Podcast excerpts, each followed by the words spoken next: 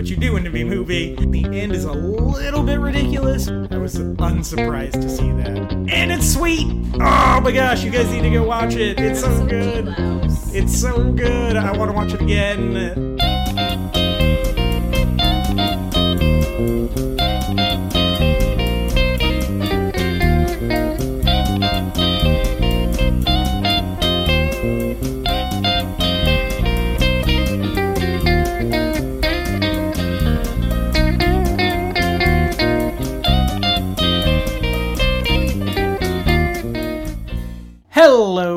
Internet travelers, and welcome once again to the Before and After Show. I'm still your host, MJ Smith, and join me once again this week uh, is Robert Del Toro. Hi.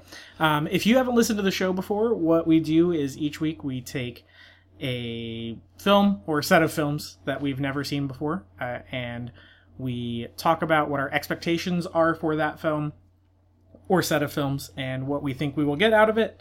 Then we go and watch those films and we come back and tell you what we actually thought, whether or not they lived up to our expectations, whether or not uh, they completely fell apart within 15 minutes. That's called foreshadowing. Uh, so the, uh, if you listened to last week's episode, you know that uh, this week we're, we'll be talking about the 1982 film Blade Runner and uh, the 2015 film The Martian, which are both directed by Ridley Scott. But before we get into that, are you working on anything or watching anything this week? Working, I am putting a good six hours after my eight hour workday into my notes for directing this web series Okay. that we're shooting this weekend. Uh, it's going to be a monster of a shoot. Uh, I took a combat scene that was written in four words, which were battle, and then battle some more, and I turned it into six pages of action and dialogue and added to the uh, already large amount of work I had to do. There you go. Uh, but I did find some time to uh, watch Big Hero 6 again, Oh, okay. which I really thoroughly enjoy. Gosh, that movie's good. I think it's super underrated. I think the visuals are incredible alone. Just watching the movie on mute would be entertaining still. yeah. Um, yeah, that's I watched that and then I watched The Muppets again for some reason and Last Man on Earth again. Okay. I um think that Big Hero 6 is one of the most thematically complex Disney movies that has come out in the last like 5 years. Definitely. It's because it's like depression and how to deal with grief and loss and also kind of sciency stuff. Like it's it that movie's really good. Yeah, they did a really good job of knowing who they were aiming at with the movie and then Mhm. hitting it every time. Yeah. So Yeah, there's some like there's some things in the third act that are kind of hokey, but it doesn't matter because I'm not the target audience for it, so it's not hokey to the target audience. Well, and So- they also did such a good job of investing you in the characters in the beginning, like they're supposed to, that Yeah. you were willing to forgive it. Yeah, yeah. So- Plus that villain is dope. Yeah, that's such a cool sweet. like villain power. Yeah. Um, I also watched the Muppets, Mm. and I liked the second episode actually a lot more than I liked the first episode. I uh, may or may not have missed my Hulu payment, so it cut out halfway through the show. Um, so I need to fix that, but uh, it did feel a little better placed Yeah. this time around. And the script seemed a lot tighter too. Like the jokes seemed like they were better and they were more in line with Muppet sensibilities. Yeah. I wonder if we actually did see a true pilot for the first episode It as seemed opposed like to a it. reshot one. It seemed like it. So- Especially after how much I laughed at the second episode. Like, um, even uh, my, my fiance skipped the first episode and we watched the second episode together because she figured, mm, how much nuance could there be in the Muppets? Right. and uh, she was right. And I was kind of telling her about the pilot, and she was like, "That sounds awful," and like I wouldn't have enjoyed that, but she mm. was cracking up in the second episode, and so I think I'm going to stick with it for now because they've had one awful episode and one great episode, so I don't know. And it's the Muppets. They're, Yeah. They can pull off anything if they just remember that they're the Muppets. Yes, which it seemed like we got in episode two. Yeah, I did just watch Muppet Treasure Island a couple weeks ago because that's one of my favorite films ever. I don't think I've seen that as an adult. It's uh, it holds up. If Yeah. you if you saw it as a kid, I think if you watch it as an adult, you're kind of like, okay, why are we watching this? but as a kid, I was, you know, I knew all the songs. Still. Yeah, it was, yeah. it was great. Uh, Tim Curry's so good in that movie. Oh, fantastic. I remember I've loved Tim Curry since I was a kid, and I don't know what I love him in from when I was a kid. Yeah, maybe Muppet Treasure Island, but I feel like my memories predate that. And anything else that I can think of that had Tim Curry in it, You I probably shouldn't have seen when I was a child. Maybe Clue. No, I didn't. Yeah. I, Clue was an episode of the podcast, There we go. so I didn't see that until I was an adult. Um, Maybe you were just a bad child. maybe was he the voice of Nigel Thornberry in the Wild Thornberries? He could have been. I feel like he voiced something that wasn't he the monster in Fern Gully? Maybe. Oh, that's. I think you might be right. I think so. Yeah, I think I may have known him from voice work and Yeah. stuff. He's got a very distinctive voice. Yeah. Yeah, because I've never seen Rocky Horror, so it's not like I was watching that when I shouldn't have been. Yeah. Good job, parents. That's still now is when you shouldn't have seen that. That's, Yeah. That's still right now. yeah, it doesn't seem like I would understand that movie. I know. Yeah. I watched. I forgot what I watched. Oh, I actually watched a couple things, um, but I only want to talk about one. I started the first episode of a six part miniseries on HBO called Show Me a Hero. Okay. And Show Me a Hero stars Oscar Isaac, who uh, people will soon be very familiar with as he plays Poe Dameron in the new Star Wars films. The film buffs will know him as Llewyn Davis from the recent Coen Brothers movie, or the guy from Ex Machina that wasn't the redheaded guy. And, and so it's this. Uh, it's the six-part miniseries that's a an adaptation of a nonfiction book called Show Me a Hero, and he plays Nick, Italian last name, who is a city councilman in Yonkers, New York, and there's this sort of um, there's this housing initiative that's being developed where the city needs to build 200 units of low income housing and they kind of don't have room to expand so they have to put it in a, in a neighborhood or a couple neighborhoods and none of the white people want it in their neighborhood. And so it became a big thing like to the point of my understanding of the actual events to the point of like riots and murders. Um yeah and and so he was a city councilman that became the youngest mayor in the united states. He became mayor when he was 28 years old. Wow. yeah. And so the first episode is strictly his rise to becoming the mayor i really like Os- oscar isaac i think he's a really good actor i don't know how he'll be in star wars Mhm. uh, i don't know if i've said this on mic or not I just think that he has a very naturalistic style of acting, and acting in a big, effects heavy blockbuster, I would say almost dictates that you act a little bit bigger than he, he's known for acting. It's easy to get lost in that kind of film. Yeah, but he's he's super good on the on the TV show. Uh, one thing is they're like, you should run for mayor against this six time incumbent, and they kind of like make a big deal about the fact that the the current mayor has been uh, elected six times. You know, it's kind of like. Uh, if you're from our hometown, Harvey Hall here, like he just kind of no one challenges this guy. He's just kind of mayor by default. Mayor for life kind of Y- thing. yeah. Um, and so he's like, well, I'm going to be the one who does it, you know, underdog story stas- status. And cut to the mayor, and it's Jim Belushi. Okay. And I was like, hold up. Wait a minute. What are you talking about, movie or miniseries? Because it's like serious, like racism and like zoning laws, Belushi. local local political drama, Yeah. and then Jim Belushi. He fits right in there, just perfectly in line with his career. he's not too bad in it, but it was jarring to say the least. Like, no one else was available to play this character. It had to be Belushi. We could have got Jim Carrey. Yeah, I guess that's that would have been worse. But man, it super caught me off guard. Um, Jon Bernthal, uh, also known as Shane from The Walking Dead, isn't it, Okay. and he's got a super thick New York accent, and that really threw me off. Off. I saw him in something else where he had a really different accent, and I wasn't ready for it. I can't. I can't place it, but Because they showed him, and I was like, "Is that him?" And then they showed a farther away shot, and you couldn't really tell that it was him. And so I kind of thought it was the guy that played Ted on How I Met Your Mother because he had the he has the same hairstyle in this movie. So I was I spent a very long time trying to figure out if that was him until they went to a close up, and it was certainly him. So Yeah. random random cast, but it's pretty good. Uh, it's super compelling given what it's about, um, because I feel like a six-hour miniseries about local politics from a small New York town could be really bad. Yeah, but at least it's called Yonkers. That's true. I mean, at the very least, in the city council meetings, it'll be entertaining. It's City of Yonkers. It's true. It's true. Um, Yonkers plays a big role in the book World War Z, Okay. and um, I don't know if you ever played that movie game where someone names a movie and then you have to name a movie that starts with the last letter of the movie title. I have not. That sounds intense. Yeah. Um, so if the, someone ever saddles you with a Y by saying like Detroit Rock City or Dark City, you can say Yonkers Joe. I don't know what that movie's about, but I know it starts with Yonkers because I worked at Blockbuster for almost a year and I saw it on the shelf all the time. There you go. Yep. So that's those are my Yonkers tales.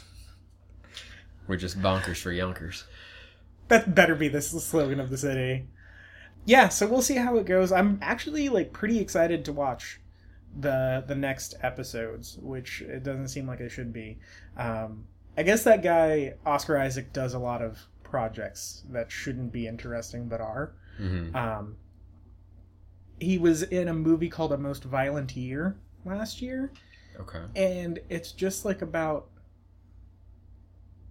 the politics of the heating and gas industry in New York. Of course. Well, that is the pinnacle of storytelling, really. Yeah. Most human narratives can be told through that lens. Yep. I agree. But and my understanding is no one knows why it's called the most violent year because it's all talking. Well,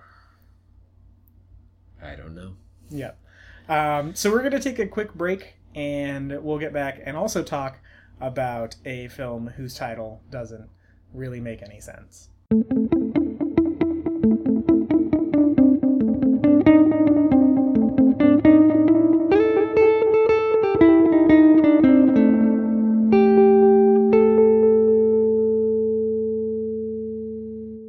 And we're back. We're here to talk about uh, Blade Runner and The Martian. And we're going to start with Blade Runner um, because it's the earlier film. Now, neither one of us had seen Blade Runner before. And uh, do you want to sum up your expectations again? Um, my expectations were to see Ridley uh, using this film to process uh, grief and emotion and how humankind may not be defined by the biology of it, but rather by our understanding of the universe around us. Okay. Um, my expectations were that I was going to hate it. Yeah. Uh, um, to, to sum it up, uh, we had a in the last episode, which you should listen to. We had a long discussion about Ridley Scott, and we. Um, I, I'm not the hugest Ridley Scott fan because I don't think he really fills any of his uh, movies with that much emotion. Mhm. Um, even though I think he's a very technically proficient filmmaker Yes. um, which I think is is sort of a criticism you hear a lot of him. And uh, Blade Runner is considered a classic by uh, most you know film buff circles, and you know kind of right up there with Alien. I think Yeah. Yeah. Blade Runner also notoriously has seven different versions. We said four in the last uh, episode, and it's seven. Um, so what we did is we decided that we would watch one version. Um, we would watch two versions each, and we would watch. Uh, we would both watch the theatrical version, and then you would watch the, the what's called the final cut from 2007, and I would watch the director's cut from 1992 or three. I think three. Um, so let's talk about the common one first. Uh, we had very different experiences with the theatrical cut Yes, because I watched it first before I watched the director's cut, and you watched it after you had seen the final cut. Right. Okay, so what did you think about the theatrical cut of Blade Runner? I think that the theatrical cut put me to sleep after 15 minutes. I understand.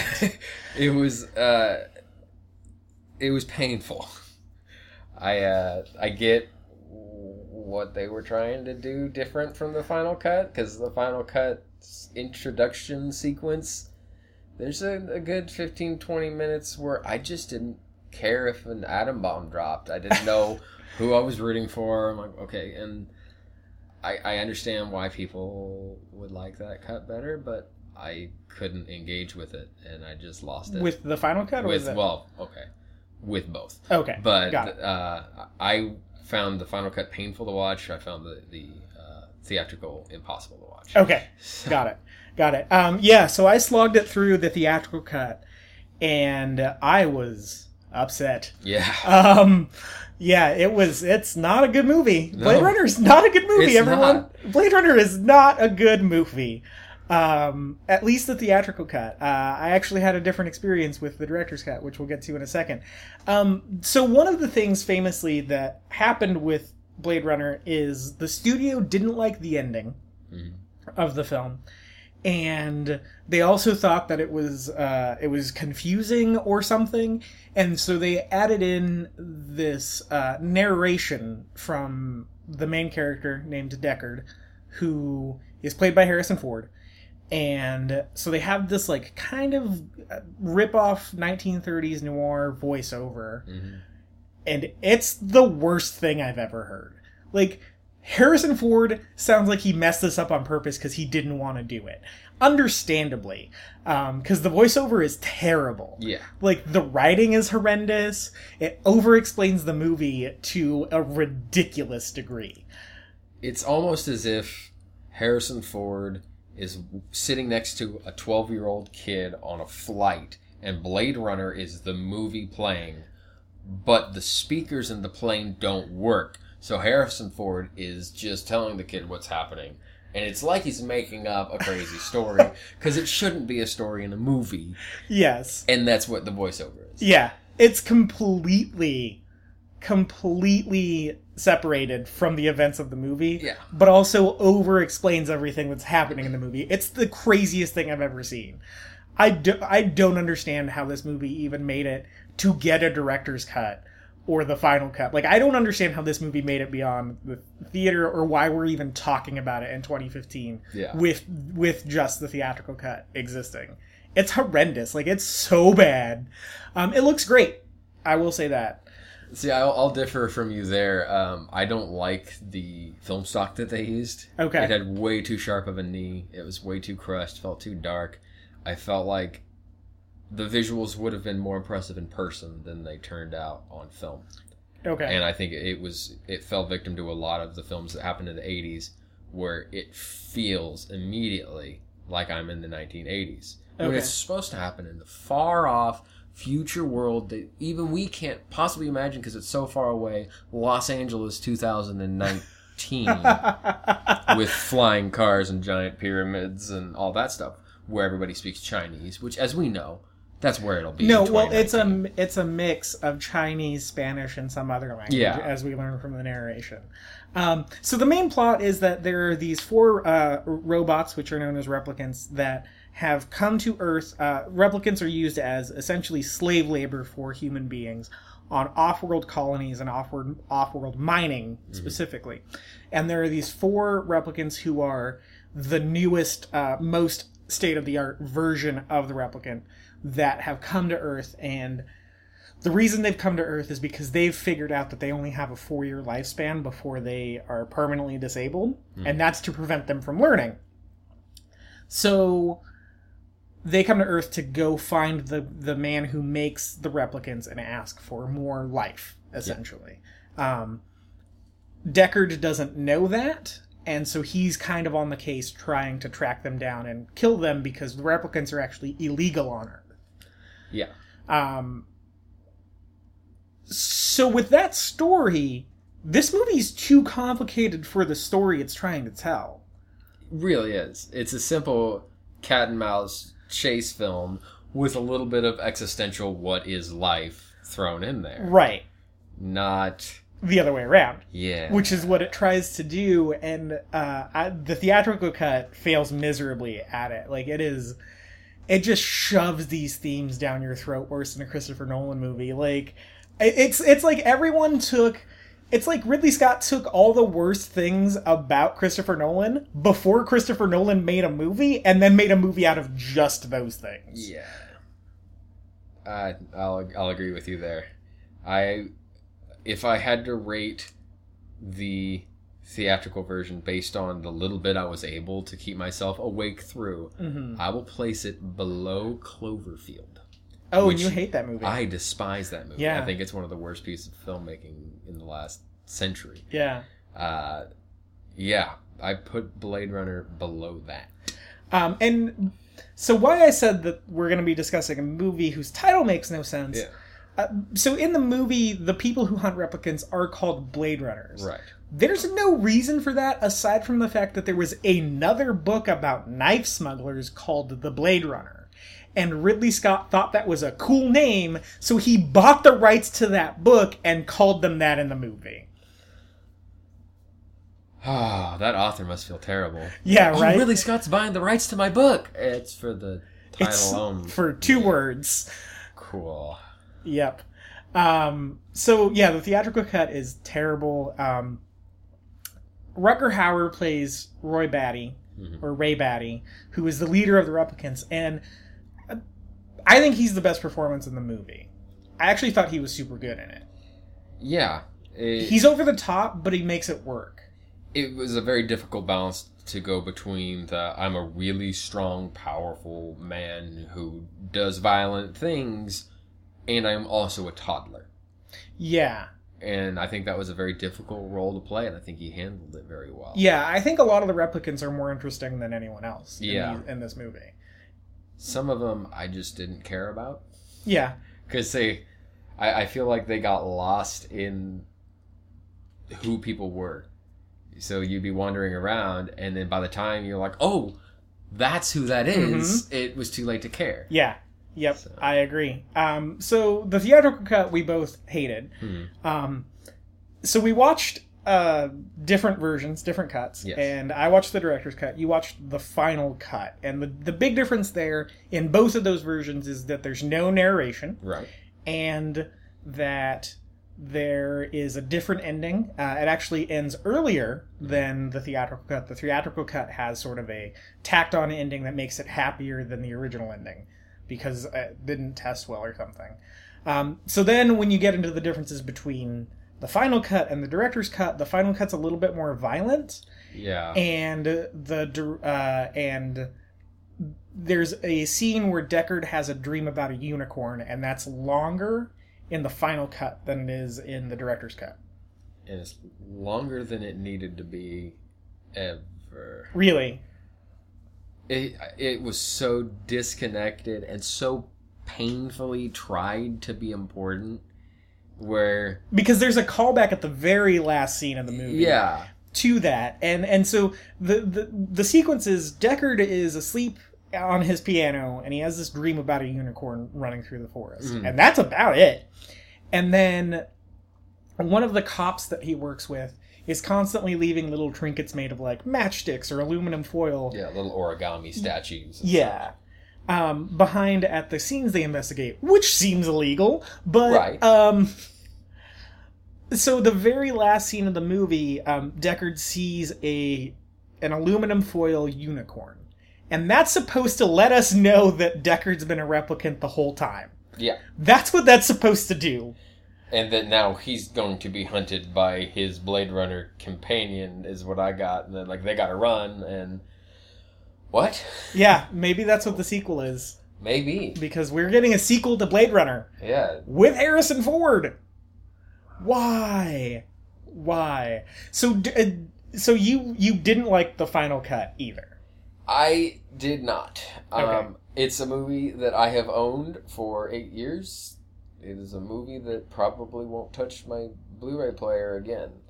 Okay. I I, uh, I see why people enjoyed it, hmm but it just again it fell into the, the class of 1980s sci-fi that I believe dated themselves too much, Okay. and it just can't hold its relevance because it unless you wear parachute pants with big hair and stupid makeup and uh, of course as i established in the last episode i despise the 80s Okay. and this was quintessential 80s to me. Right. Right. and i couldn't get beyond that most of the time hmm there were moments uh the rooftop fight scene where he's about to let Deckard drop and he grabs him you know, Oh, yeah. like okay i see what you're doing there there's some good filmmaking in moments hmm but overall, the sound design was too loud most of the film. I don't know why people in the 80s thought synthesizers were a good idea for a film score, but I always felt like I was having to, to fight through the audio, the sound design to get to the dialogue. Oh, Interstellar. It yeah, it was very swampy and it was like the, the dialogue was drowning in the sound mix. Okay. Which I thought they were trying to be like, oh, we're gonna sell these really crowded scenes and, and how busy it is and how Mhm. difficult it would have been to hear. But it was that way the whole movie. That's interesting. I didn't have that problem watching either version of it at all. Interesting. Yeah. Um, there were times where I did feel the soundtrack was a little bombastic for what was going on on screen, but that's a big problem of a lot of 80s movies. Yes. Um, and uh, in, uh, the entirety of Interstellar. I had a much different viewing experience for the director's cut than you did for the final cut, I guess. I really like the director's cut of this movie a lot. okay. Um, it's a completely different movie. I think taking the narration out is, I mean, it, it's crazy the difference that I had that I that I experienced watching this movie without the narration.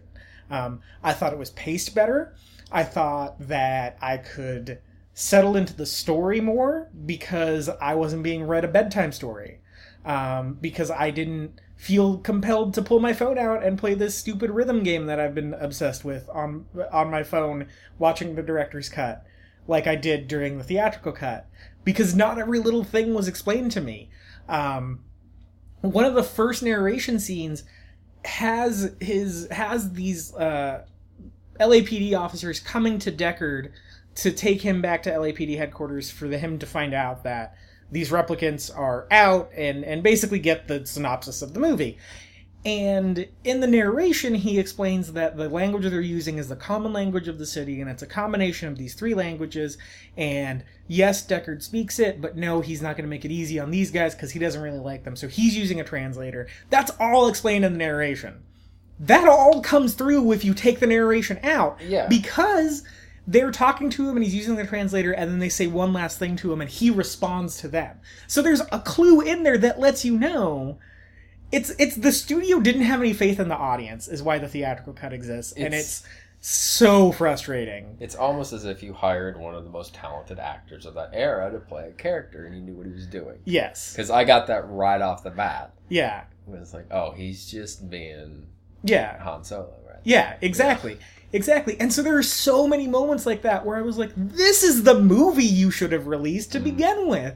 Um, you know we talked about it in the last episode that ridley scott is consistently screwed by the theatrical cuts of his movies and i've never seen a ridley scott director's cut because as we established in the last episode i don't like that philosophy of like oh i'll fix it on the blu-ray. I think you should put out your best product in the theatrical cut um, and that should be the standalone there are director's cuts i love uh, one of my favorite films of all time tombstone the director's cut is significantly better than the theatrical cut um, and it's only 10 minutes longer the director's cut of Blade Runner is the same length as the theatrical cut. It just doesn't have the narration, and it was so refreshing to me. It let it, it also let me um, settle in more. I noticed that in the theatrical cut, when there were long silent bits, which there are a lot of in this movie, they were boring to me because I was so used to when Harrison Ford was on screen having it narrated Okay. and having the quiet moments be have sound in the narration. There are just as many quiet moments with Harrison Ford in this movie as there are the other characters, but the theatrical cut doesn't let them be quiet. And so in this movie, the quietness uh, uh, of of the sequences is consistent, and so you're more accepting of it. I was way more okay sitting through them. I did fall asleep near the end, and that's because after a certain point, it just becomes the same movie because Deckard disappears for a long period Yeah. of time, a long period of time. Um, and it becomes a creepy, like cacophony of weird dwarf toy things Yeah. and awkward gymnastics and 80s haircuts. and- yeah. Yeah. I think thematically the themes land a little bit lighter, not much lighter in the non-narrated cuts. They're still pretty force-fed, uh, which I think a lot of people mistake for thematic complexity. Because they can find it. Yes. They don't have to go and read an article to understand what was happening. Yes. So and they feel like they're all smart and yes. Yeah. And so that's one of the things you hear when you talk about this movie is how complex the themes are and it's like, well, not really. They're actually force fed to you in the worst possible way. Mm. Um but I would watch the director's cut again. And watching the director's cut made me kind of want to watch the final cut. I'll trade you. I have all of them. Oh yeah. I got I ended up having to buy the big everything Blu-ray for it. I did not want to, but I did. Yeah. Um but I I did I did if if I I saw the movie I didn't like it as much as, you know, I'm told I should, but I saw the movie that people say this is in the director's cut. I think there's a, a lot of moments in the final cut where I was okay with it, Mhm. and then there were a lot of moments when they disengaged me as an audience so much I just didn't care anymore. Fair enough. And then there were other moments where I was really repulsed by what was going on. Like, spoiler alert, Harrison Ford gets pretty rapey. Yeah, okay. Part. That's what I thought too. Yeah, and like I was watching with my girlfriend, and she's like, "Uh, what kind of movie is this again?" I was like, "The kind that I didn't know this was gonna happen in." Yeah. So Yeah, he he. Okay, Yeah. th- I was wondering about that because it reminded me a little bit of the first time I watched Goldfinger, and I was like, no one told me he rapes a woman in this movie. yeah, yeah, it was really awkward and uncomfortable, and uh, I don't know how long it happened in your version, but it was It's a long sequence. it was elongated. Yeah. in more ways than one. yeah, it was. That scene loses me. It lost me in both because it's very quiet and very long, yeah, um, and very uh, kind of off-putting. So it, it's kind of a three strikes on that one. I was, I was like, well, when it started to happen in the director's cut, I was like, well, I can, I can look at my phone for this sequence. yeah, Um, and she's like kind of annoying to him too. Not to the point where what he did is justified at all. no, But she's also like, oh, you're taking a nap. I'm gonna play the piano all obnoxious. yeah, Um, no, I because she's a toddler though. Like th- that character is a right. a, a replicant. Um, I don't necessarily think the romance in this movie works at all Not at all. because one, it's forced upon this poor woman, and two, they just don't have chemistry. Um, you could chalk that up to the fact that it's two robots that are supposedly in love, but Rutger Hauer and Yeah. Daryl Hannah, or not Daryl Hannah, um, uh, Pris is the character's name, have really good chemistry. Yeah, it makes sense that they're having a relationship. Yes. Whereas I, I feel like they made the most human performances, which I'm okay with. That's a yeah. Uh, that touches on the themes that I wanted, where it's humanity doesn't necessarily mean you're organic. It means that you're aware of who you are. yeah. Um, however, if you're gonna try to have the hero of your film have a love story, and I couldn't care if that person got killed right now Yeah. in his arms, I'd be like, cool, like she was annoying. Yeah. Sorry. Yeah, exactly. Um, I, uh, after watching the theatrical version, which I hated, I was uh, texting a friend of the show, Mike Morey, um, who gets a shout out in nearly every episode, so I had to work him in somehow. Hey, Mike. And he, I told him that the only good thing that Blade Runner ever gave us was the Rob Zombie song "More Human Than Human." Yeah. um, and I still might think that way a little bit. Um, I think I think that that I see Christopher Nolan. Um, I see a film that influenced Christopher Nolan more than it should have Mhm. in this movie. Um, I like Christopher Nolan a lot. But I think he's starting to let these Blade Runner sensibilities run wild in his films, and it's getting to be a problem. I would argue that Christopher Nolan uh, is falling for getting too successful too young. Yes. Uh, I think to be a really good director, you need a sensible amount of seniority and life experience. And if you start off really successful, which is great for them, like him and J.J. Abrams, that's awesome. I'm not trying to downput it at all, but you have to tread lightly that you don't Mhm. fall into a situation where you're making films that are good because you made them instead of making films that are good. Yep. Kubrick syndrome. Yeah. Yep. Yeah. Oh, that just got me in a lot of trouble. Yeah. Um, I will say one more thing. Yeah. This film reminded me very much of one of my least favorite films, uh, 1981's Outland, starring Sean Connery. Which I don't think I know Outland. it's uh it's a film about Sean Connery who's a police marshal on like a mining colony on Jupiter where some for some reason people start shooting each other with just regular shotguns. Not space shotguns, not laser shotguns. It's just like a double barreled shooting double aught buck in space. And then when you get shot in your spacesuit, you explode. Which I Because saw. there's oxygen? I don't know. I just know that as an eight-year-old kid watching a film where a guy gets shot and he explodes in, like the spacesuit puffs up, hmm like in that Martian movie where the guy farts through the line and everybody puffs up. Oh, yeah, yeah, yeah. But then it just gets filled with red goo because they explode. Okay. And I felt like the violence in Blade Runner felt like that, which partially was because of the uh, infancy of the special effects Mhm. around at the time. Mainly, like when a character was shot in the back of the head, we see the front of the head open up and the back of the head is completely fine. Yeah. Um, but also, it was just super drawn out and uncomfortable, especially when Pris is Mhm. killed. I don't know. Yes. That convulsion sequence Yeah.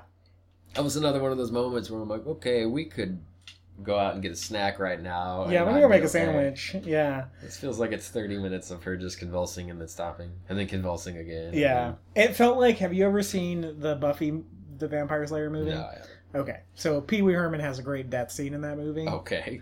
Um, he plays one of the main uh, vampires. Okay, so we have gotten far away from Blade Runner. Yes, we Um, and let's, yeah, uh, we're going to get further away from Blade Runner, and we're going to talk now about the newest Ridley Scott film, which is a uh, a sci-fi film, uh, heavy on the sci, Mhm. and that is The Martian, starring Matt Damon and uh, Dumb and Dumber, starring Matt Damon and Dumb and Dumber, and uh, Troy from Community. Headed into it, we were both cautiously optimistic. Yes. Uh, I think we can sum it up by saying that Ridley's due for a hit, Yes. and um, it actually looked like he put some humanity into his film this time. And do you want to start? I thoroughly enjoyed it. Uh, I f- feel like it was the same Ridley that we got in Gladiator. It Mhm. was the tactful handling of human emotions, the incredibly technical filmmaking, all working together to take us on a story that, if you had said based on true events, I would have to go and look and see when I missed the Mars landing Yeah, because I could believe it so much. at like from minute one, you're just like, oh yeah, this is happening. This Yeah. is like this is a documentary Yeah, essentially. exactly. I was like, oh man, I don't remember reading about that, uh, but I don't read the news very often. Yeah. And that is what he's capable of. And I Mhm. feel like we finally got another Ridley film where you want to shake his hand and be like, good job. Uh, Yep. The, the visual effects were incredible. I mean, The amount of production design was just mind blowing. I was like, oh wow, they put a, a better camera on the rover than I remembered to get all of those shots. Oh no, that's a fake planet. Well done. Well done. yeah, that's like Utah or somewhere. Yeah. What?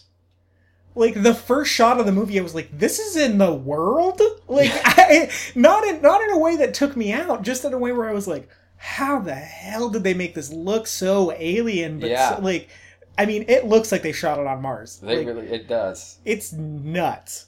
I Uh, thought they set a set of sent a set of ARRI Master Primes on a camera onto the rover and just shot it. but they didn't. And, Yeah. Uh, props to the and every single person that worked on that film brought their A game, Yeah, it, and it was incredible. yeah, it's uh, the best movie I've seen so far this year. There hands wasn't down. there wasn't a single character that I didn't believe. hmm Uh, the little blonde radio uh, satellite controlling girl that Oh, was yeah. just doing the coordinates loved her. She was great. She was so good. fantastic. She was. I was glued to her. Yeah. In every scene she was in, I just wanted to watch her act. Do you think he means it like, are you kidding?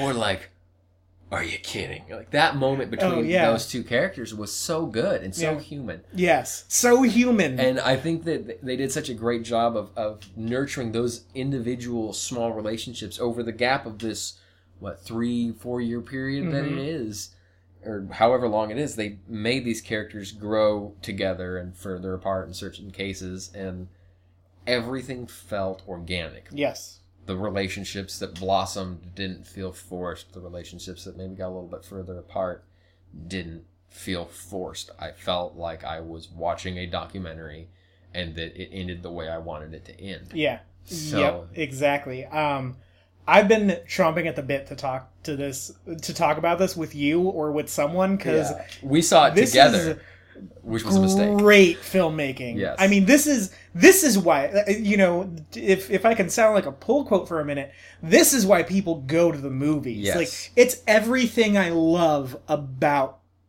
filmmaking Yes. is is in The Martian. Just uh, the characters are super compelling. The story is believable for a sci-fi movie. Mm-hmm. It's it's um it's the most triumphant movie I've seen in at least a decade. Like I I was hoping that people would clap in my theater because I wanted to clap so hard Yeah. at the end of this movie. I mean, it just it's optimistic. It's it's hopeful and in a way that I don't think we get a lot of these movies like that anymore. Um, it felt akin to like the end of a good sports movie when like they pull out the win, even though you kind of know you kind of know that that's what's going to happen because why would they make a sports movie about a losing team? Right.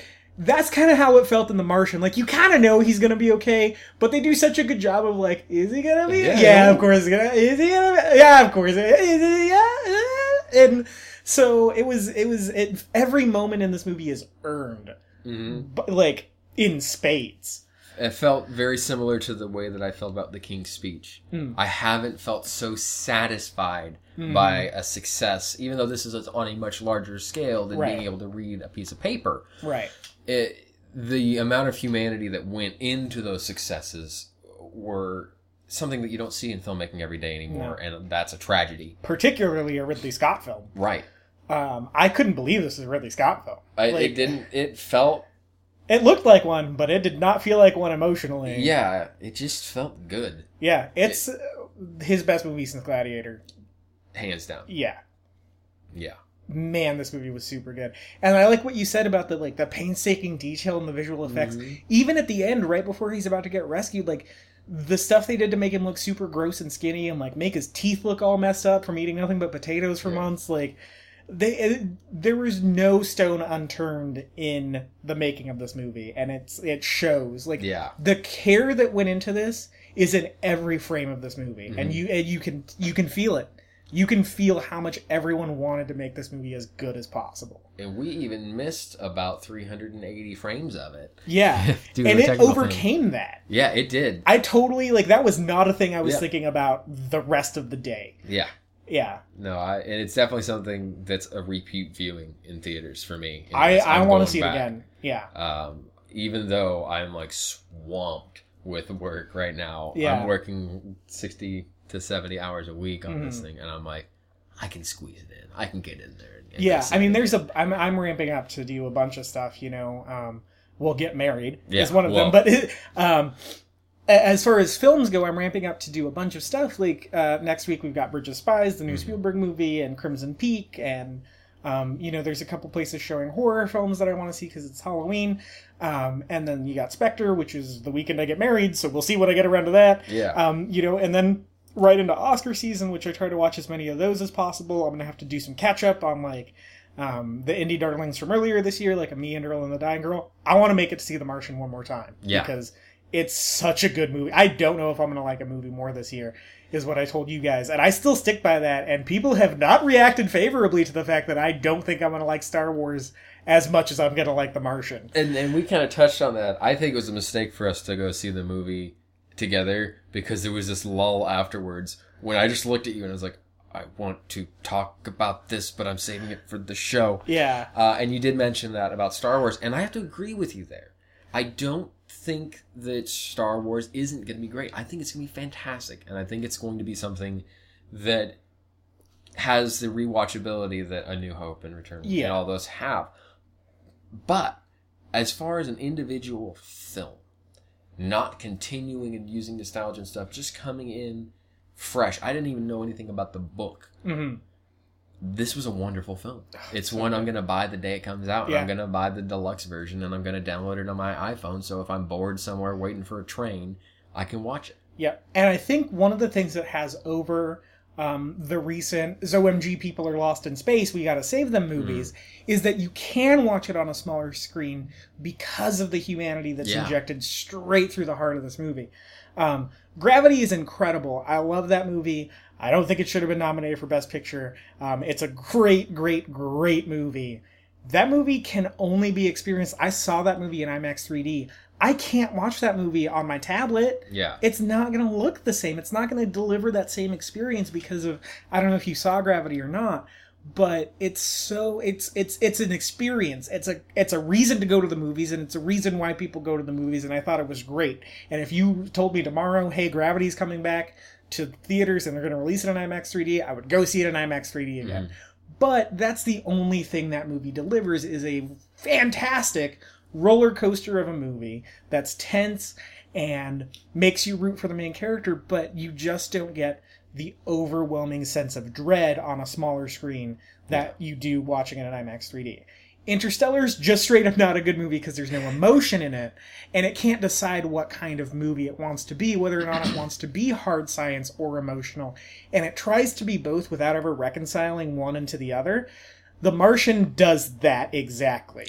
And it it did such a great job. And I feel this is where Ridley really took the right path. It was so easy to have this be a things blow up and Mm-hmm. big, huge visual effects spectacle film and engines fail and but you didn't. He focused on the people. Mm-hmm. The very end, the rescue itself isn't this massive maneuvering of ships and stuff, which happens, but it ends with two people reaching for each other Mm-hmm. in the middle of the vacuum of space. Trying to touch each other. Yes. Human contact has not been had in 700 and some odd days, however long Yeah. it's been, and that's all you want. I didn't care if he zoomed past her as long as they touched. Yeah, Like, I just wanted to see him get to touch another human being. yeah, And that was Ridley hitting the mark. Yeah. Exactly what that film needed. And that's going to make it stand up over the decades where I think he failed with Blade Runner. yeah, Because Blade Runner, I feel like its viability ended in about 1999 when people went, oh, we're not going to be there in 10 years, Yeah. 15 years, 20, whatever it is. and also the Matrix. Yeah, yeah, but if somebody told me today, hey, by the way, the Ares 5 rover, you know, crashed and people, and, you know, there was a storm and they had to leave Mars, I'd be like, when did, when did we get people up? Well, yeah, I mean, yeah, I guess we have the Ares program is real and whatnot. So Yeah. everything about it felt real. Yeah, It's Um, the one thing that I had against this film. Sean Bean lives. yeah. What's with that? I don't know. But, but they give him a fantastic Lord of the Oh Rings reference. goodness. That was one of my favorite moments of the entire movie. That was fantastic. It a little bit took me out, but not in a bad way. Um, that was that scene was pretty great. Um, I I think we would be remiss if we didn't touch on this incredibly tight script. yes. Holy cow! Yes. Um, Drew Goddard is that guy's in my book now. Like uh, the last film he did was Cabin in the Woods. Um, I don't know if you've seen that. I know you're not a huge horror guy. It's on my list now that I'm directing horror stuff. I've got a list of, of horror stuff that I'm watching, Mhm. and that's number three, I believe. Yeah, it should be number one. I, I mean, I don't know what number one and two are, but It's The Night of the Living Dead and um, that one Bruce Campbell film, Evil Dead. Evil Dead. Okay, that makes sense given the the series you're working Yeah. on. Okay, I'll allow it. But uh, yeah, Cabin in the Woods is a movie that I went in blind to. Um, I hope you will be doing the same thing. Um, I kind of saw like out of the corner of my eye trailers. I heard Joss Whedon had written it, and it had kind of sat on the shelf for a long time. He had co-written it with Drew Goddard, who wrote The Martian, and Drew Goddard directed the movie too. It's not superbly directed, but it's serviceably directed.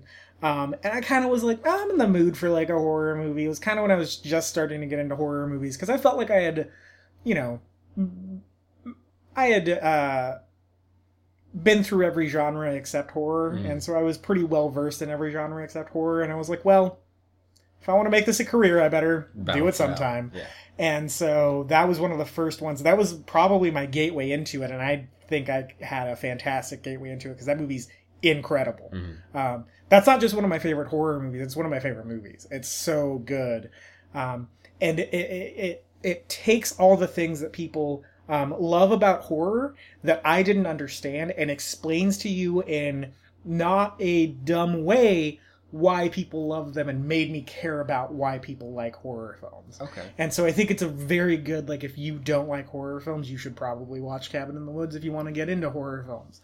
Um, Drew Goddard and Joss Whedon had something to do with that, and I think Drew Goddard had a lot to do with uh, how tight Cabin in the Woods is, and Drew Goddard has a, everything to do with how tight. He's the only credited writer on this, which is rare. Yeah. Um, and it's such a singular voice Mm-hmm. and a, such a consistent voice throughout it that I'm so glad that he was the only writer because I think anything else would have deterred from it. It Like, was super succinct, and there was so much science Mm-hmm. going on, and so much emotion, and fairly decent amount of action for Yeah. a good part of it. But I never felt lost in it. I always knew where I was. I knew where all my friends, the characters that we were going through, I felt close to all of them at every point, even though there'd be these huge nine month later gaps. Yeah. I didn't feel like, oh, I missed that yeah. because the characters progressed together in such a gap that I felt Mm. like I immediately caught back up with them. And this movie we need to talk about. It's massive. Oh, it's huge. It's it's a crazy scope. It's Mm-hmm. it's way bigger than I thought it was going to be. yeah. Um, and it would I think in the hands of almost any other director, they would have just gotten crushed under the weight of it. And Oh, yeah. they would have delivered the story, but they would have lost the emotion in it. Mm-hmm. And it's crazy that Ridley Scott is the one that was able to deliver the emotion in a movie this this vast, but he did it. And I mean. It, it- we- the movie ended, and I was like, "Oh, that was a clean two hours." And you and my fiance were like, "That was two and a half hours," and I kind of still don't believe it. Like, Yeah. that movie snuck in an extra half hour for me Oh, for sure. which never happens. Like I I know the runtimes of my movies backwards and forwards when I go see them, and that is like something I might be a little too nitpicky on. Is like, oh, that movie, like I, you know, almost every movie I say is too long. Mhm. This movie, um, I think might be too long, but I didn't know it.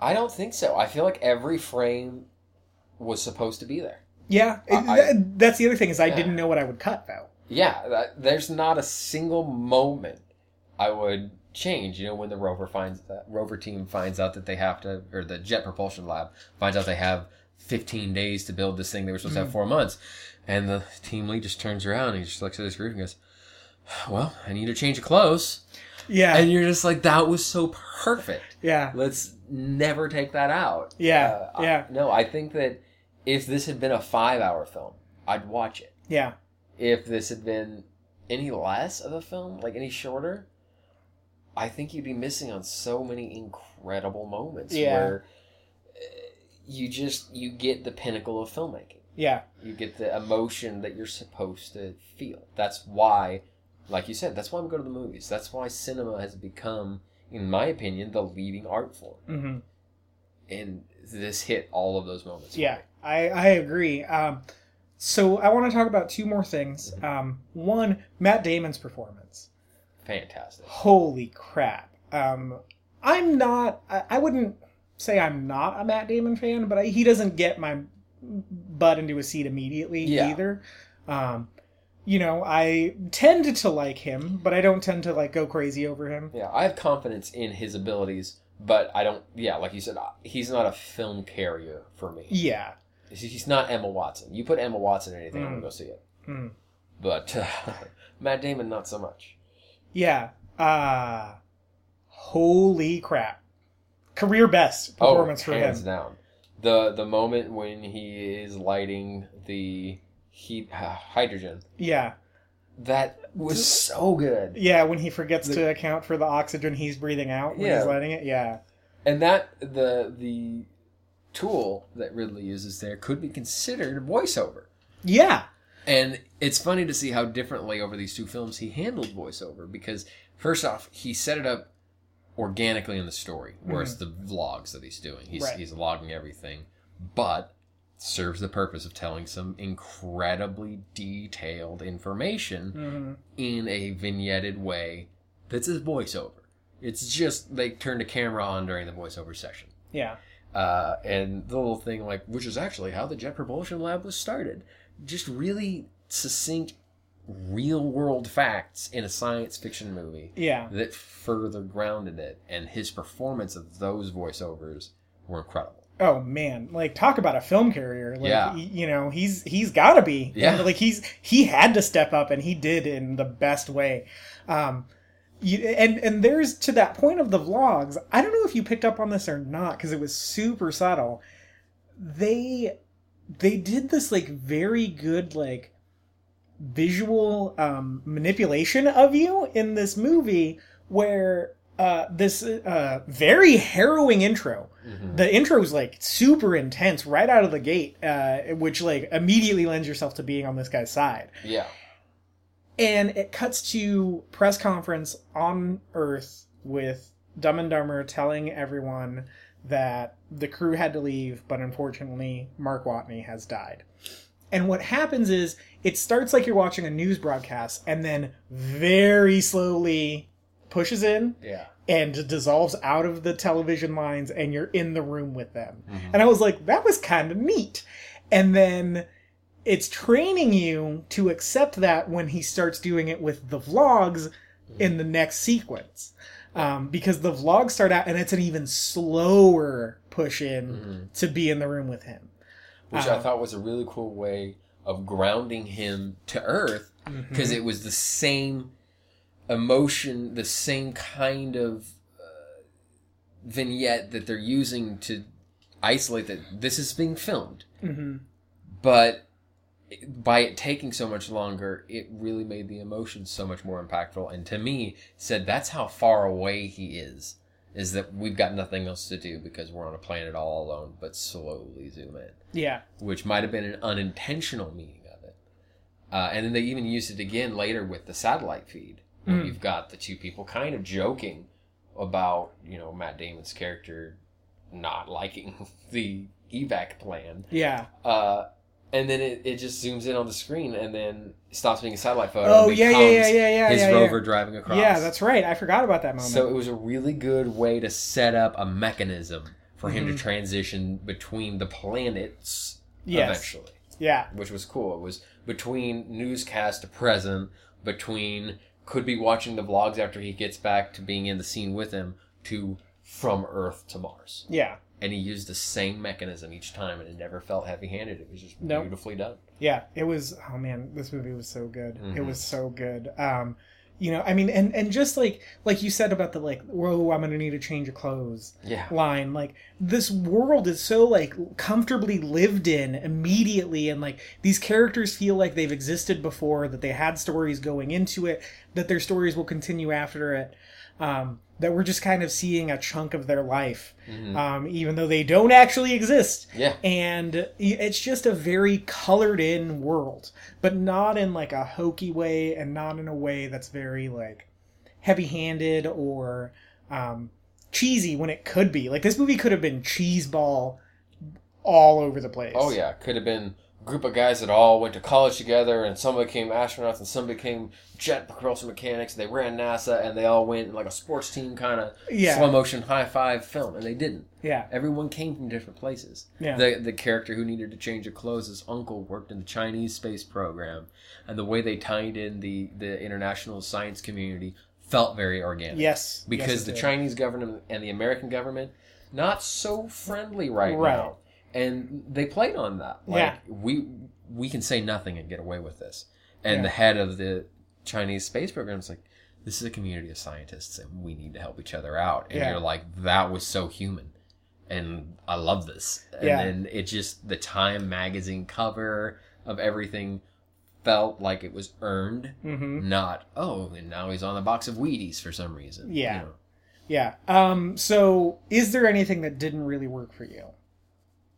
You know, I tried to find something over and over again, and I couldn't find a specific thing that made me dislike the film. hmm I will say there was one relationship that almost felt forced, and that's when Ginger astronaut and and Bucky the Yeah. astronaut slayer uh, kind of have their little relationship with a kid. Yeah. Uh, but I'm still okay with that. Yeah. I'm like I felt like we didn't get a whole lot of them, and what we got didn't say that wasn't possible. Yeah. And then, so I feel like that was the weakest storyline, but I still was completely okay with it and believed it. Mhm. So if that's the biggest thing I can pick out, I'd be like, ooh, yeah. that's a good sign. I agree. Um, I, my complaint is very in that vein. Mm-hmm. In that, the biggest thing for me is I don't think we spent enough time with the Hermes crew. Yeah, I can see that. Yeah. Um, I don't necessarily want a director's cut that spends more time with the Hermes crew because I feel like this movie is a very good length. Yeah. I feel like adding to it might not be the smartest decision. Um, but I, I just wish we would have used some more time in the two hours and 24 minutes we had to catch up with them because that relationship, I was like, hang on, I feel like I missed a scene. Yeah. You know, it, sure. it, it- that was pretty jarring. Um, for me, uh, and I feel like they had bigger named actors in those parts than they should have. yeah. Because it was like all of them were recognizable except the Russian guy. Because it was like the chick from House of Cards Yeah. and the lady from Zero Dark Thirty and Michael Pena and Bucky. Like it was it was so many people that you know that you I was wanted like, to see on screen. yeah, Uh, see, for me, I was okay not having them for that huge chunk of time where we don't see them because it felt like I was grounded with the characters at NASA and I was grounded on Mars and they're in between. Mhm. And until we break the contact and tell him, hey, he died, yeah. I understand I'm okay choice. not seeing him. And yeah, so it makes sense. Would I like to see a director's cut? Probably not. If there's a director's cut and he tells me he added 10 minutes and it's all the Hermes crew, I'm going to go see it. Yeah, I'd watch that. Because that's the only part where I feel like there could have been more. I feel like the one thing that's the one big emotional thing that's missing from that Hermes crew Mm-hmm. is I think there could have been sequences of them dealing with the grief of losing Mark. Especially the captain. Yeah. Uh, I think she did a very good job of saying, I left him. Yeah. You didn't. You followed orders. I left him. Yeah. And I could have seen more of that. I Yeah. feel like she's capable of performing it that way. I feel like she did a fantastic Oh, job. everyone's great. yeah. Uh, They just don't get enough screen time. Yeah. Yeah, that's my biggest complaint with the movie is is in this the massiveness of this film. They're kind of lost in the middle. I understand the choice because they're kind of lost in the middle. Yeah. in the context of the story as well. But I think as the audience, since you are giving us all the different perspectives, I think as the audience we would have benefited from seeing them still stuck in the middle, dealing with the fact that they lost their comrade who, mm-hmm. you know, they spent four years traveling to the damn place with them. Yeah. Let alone however long they were supposed to spend in the hab with them. Yeah. And, you know, when you're in an astronaut crew, you train every day together for mm-hmm. years. Yeah. So these are best friends Yeah. or mortal enemies. And, you know, that's, and I thought they really played that up with the jokes and the, Yeah. the disco music and the, the little, little things that, that felt like an organic world. Yes. Like when you've got friends that you've known for a long time and you're with every day, you've got inside jokes. You've Yeah. got little things that you know irk them, so you keep pick on it. Yeah. And the fact that the first contact he gets to have with them is a series of jokes, I thought was perfect. Yeah. And I think this movie does something that uh, I didn't know was possible, and that's be snarky without being cynical. Yeah. it did a fantastic job of like, oh yeah, we're got like we're kind of sarcastic, but also we're not unhopeful. Yeah. We're not bitter. We're not mad at the world. Whereas I think a lot of like sarcasm and snark, especially I, I think in life and especially in films, comes off as very nihilistic, And smug about it. smug. Look at Yeah. how good I am because I can be sarcastic about Yes. this and I don't really care. Whereas this was like, like we talked about in the first episode, where he's got to be overly confident and cocky to survive this. And Mm-hmm. I feel like the sarcasm, the sarcasm was, this is a terrible circumstance. It's a defense mechanism. So we're gonna joke about it. Yeah. Until we get past it. Yeah, it's all I can do. Yeah. It's like it's, It's either that or cry. yeah, yep. I'm smiling because I don't want to do the opposite. Yeah, exactly. so it felt super realistic, and it Yep. didn't feel like I'm better than you, and yes. I really don't care about this person, and it it's it really did feel like the whole world was rooting for this guy, Mhm. which I believe in the real event of an astronaut being stranded, that would happen. Oh yeah, absolutely. Like you know how into it I would be if tomorrow they were like, "Oh yeah, we left one of those guys on the moon. We thought he was dead, but he's actually alive. I'd We're gonna go back and get him." Let me go out and see if I got enough Mentos and Coke. I'm gonna go get him. Yeah, right? You want to help him, and you and that's one of those moments that unifies us as a race of people, hmm not as countries or anything. It's the human race together. Yeah. Do And- you think that this is gonna do something for NASA? I sure hope so, because I'm sick and tired of NASA just pointing satellites at Earth and going, "Look, it's warmer there. Look, it's colder there. Oh, polar bear. Well, Mexico got a lot of trash picked up in this city. Oh, national what space? What? No, no, we just have things in space. We don't look at space. If you look at how quickly we went from launching an airplane to having a person on the moon, we should be much further in space. Yeah. We, we should have been on Mars 10 years ago Yeah. with people. Uh, I feel like we should be on our way to Titan. hmm And I feel like a lot of people have lost interest in science. Yeah. Uh, and I think it's a good portion due to the fact that we got so much technology so quickly that the generation after us are so in like involved with their texting and everything that they're not realizing what went into making those devices. They're Mm. not inspired to go out and explore anymore. Whereas we grew up poss- possibly the last generation of you can go and explore places even Mhm. if it's that dirt field two blocks away and you ride your bike out there there was some exploration Right. so when I look up through a telescope i'm like ooh i wonder what's out there i think most of this generation are going to experience it through this film and Yeah. hopefully that brings nasa a new generation of people interested in it new funding and we can make this movie be a preemptive documentary Yeah. Um, I also think, at the risk of editorializing on the podcast, which is something I try to actively avoid, I also think that we've put a bigger divide between um, people of faith and people of science than we should have. Um, and I would I'd say that's kind of on both sides. Um, Yeah. And so I think I think there's a very us versus them mentality, which isn't conducive to people in like conservative faith based areas like what we lived in, what we where we live yeah um, who might be interested in science when they hear like, oh no, they're trying to tell us God doesn't exist, and then that kid's like, well, I don't want to do something that tells me God doesn't exist, and like they're immediately disinterested in science Right. because of that. And so I think I think that has a lot to do with it too, because I feel like we're having those conversations a lot more than I think we ever have. yeah Um, and I don't know if it's helping us either way. And I think that was handled very well in this film as well. And the Mhm. control room was like, "Are you a religious man, or, or do you believe in God?" And, he, and he's, "Yeah, you Yeah. know, I am one of the heads of NASA, Yeah. and you know, there's something out there. I can't tell you what it is. But Yeah. yeah, I do. And Yeah, it's like, well, I- we need all the help we can get. yeah, I was super into that actually. I Yeah. was like, way to be like, Yeah, you could have been like, "No, I'm not stupid. I'm head of NASA." yeah, and you weren't. You were tactful. You went into that point that I feel like, uh, as a scientist, when you start out and you start learning all these things, you're like, oh yeah, there's no God. I'm so smart. Look at the universe that I made. And then you get to a point of so much understanding that things start to not make sense Mm-hmm. again, and you get into M theory and subquarky and string theory and yeah, stuff, and you're just like, stuff. is is that God right there? Because I think that is. Because otherwise, I don't know how I'm not I can't a banana that. right now. Yeah, And and I think we're reaching that as a community of science, not necessarily as individual scientists, Mhm.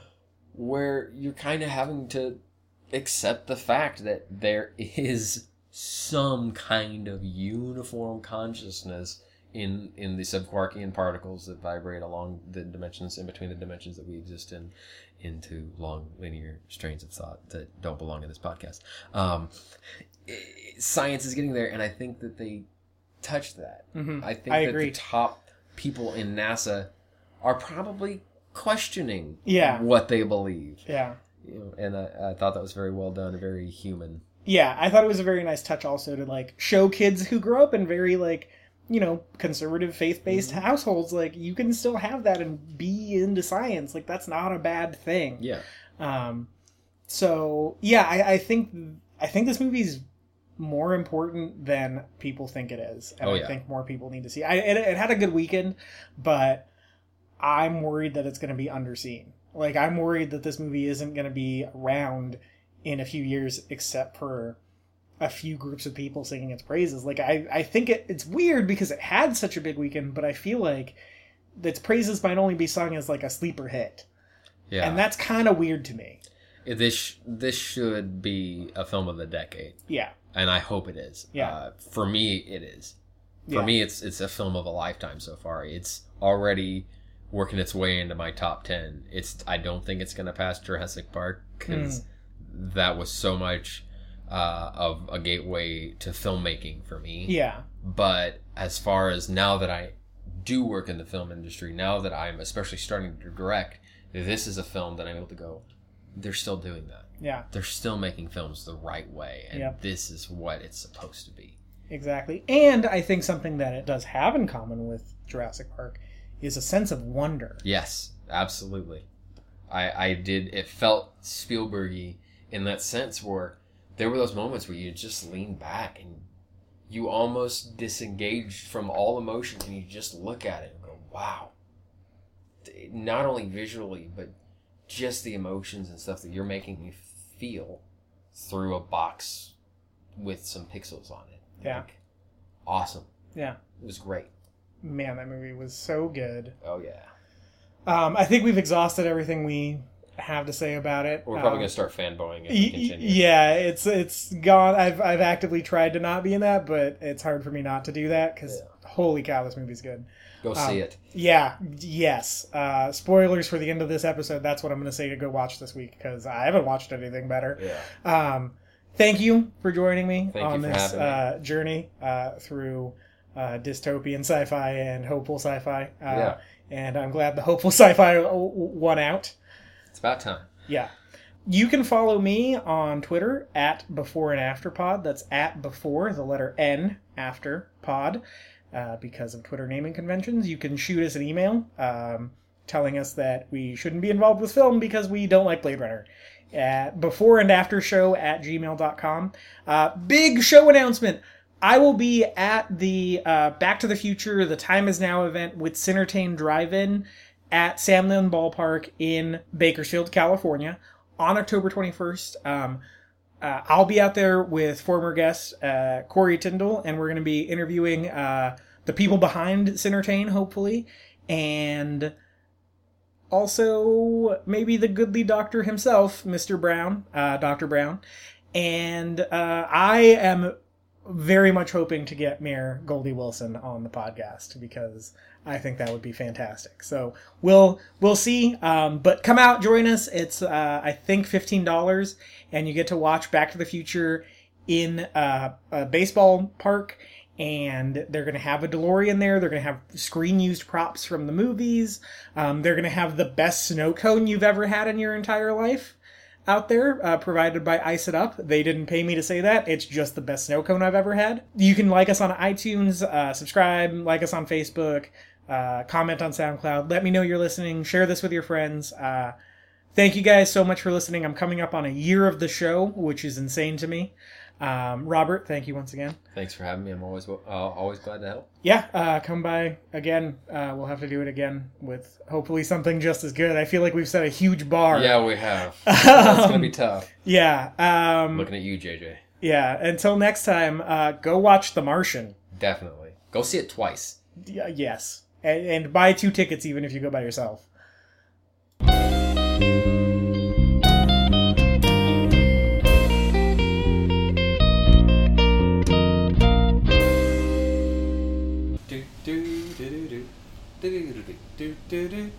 Reconnaissance. Reconnaissance.